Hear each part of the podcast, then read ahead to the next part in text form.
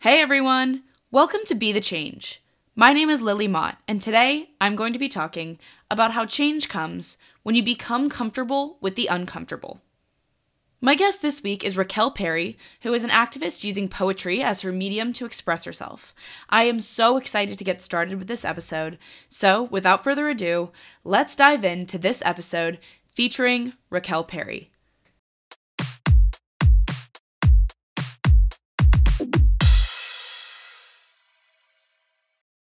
So I'm from Orlando, Florida.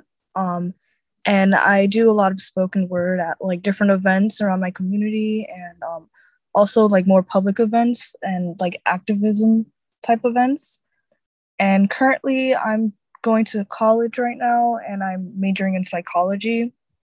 But I would like to use like my um, knowledge of psychology and put it into my work as an activist because you know they kind of go hand in hand in a bit.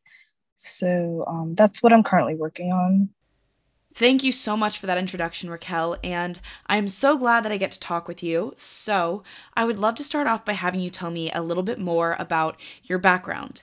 Can you tell me some about what inspired you to get involved in this work?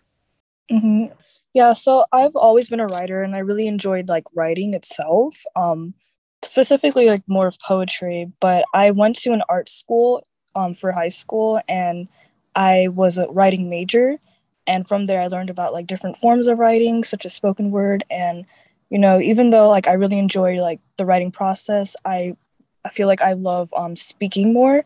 Um so that's why i kind of got into spoken word because i felt like i enjoyed more being on a stage and like presenting my writing in that way That's so interesting, and I think it's great that you've managed to use that passion for spoken word and poetry as a tool for your activism. Can you tell me some about that intersection between your beliefs and activism and your art? Because I think it's really intriguing that you've been able to connect those passions as well as you've been able to. Yeah, for sure. Um, I feel like I feel like a lot of times um people kind of respond to like poetry and art differently from like other things. So I felt like um using my writing, people kind of just um be able to understand me as an individual as well as like what I believe in.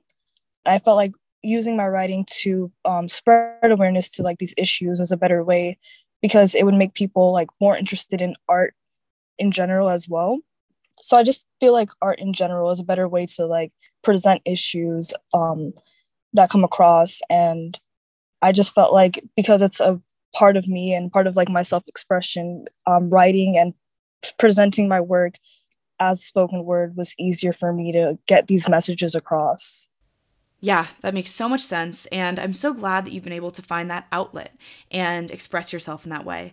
So I would love for you to tell me too if there's one piece or maybe one performance that you've done that's really impacted you or really stuck with you.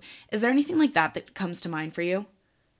Yeah so um before i started writing like i guess i would say activism type poetry i started just writing poetry about like random things um and it was actually in 2020 when you know all of those things happened with like the black lives matter protest and um, things like that where i felt more passionate to write about like um, political things and like activism things like that.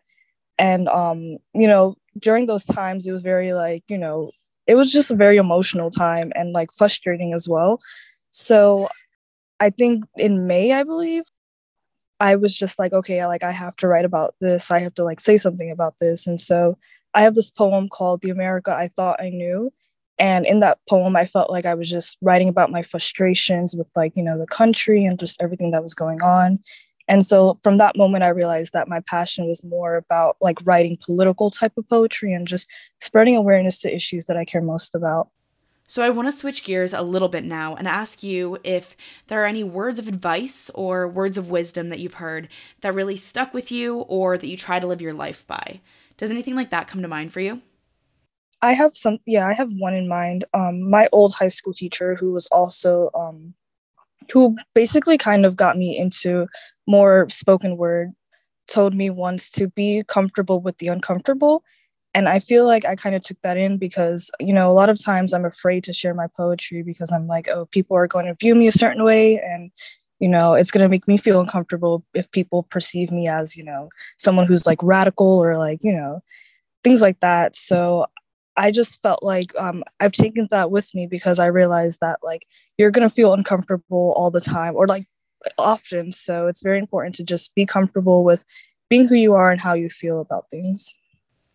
I love that advice, and I have one last kind of similar question for you. Lots of young people, particularly college students, high school students, want to create change, they want to make a difference, but they may not know how or maybe where to get started. Do you have any advice for those people who may be listening?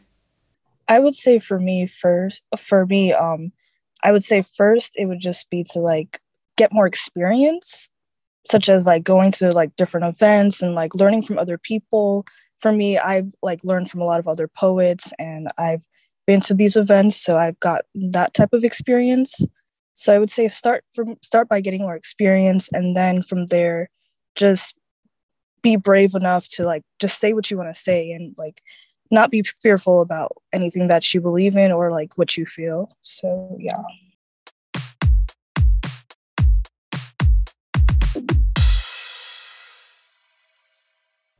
I really enjoyed this conversation with Raquel and am inspired by the way that she's been able to integrate her artistic passions and her activism.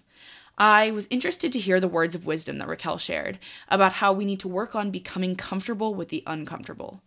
This really makes me think about how change, whether it be in an activism sense, or in a career, or in school, or just really any change in general, is uncomfortable. It's leaving the way you've done and are doing something for something new. And that can be scary, but it can also lead to a better situation for yourself, for others, or even for the country or for the world. We have to think about and work on embracing Raquel's advice because change comes when you become comfortable with the uncomfortable.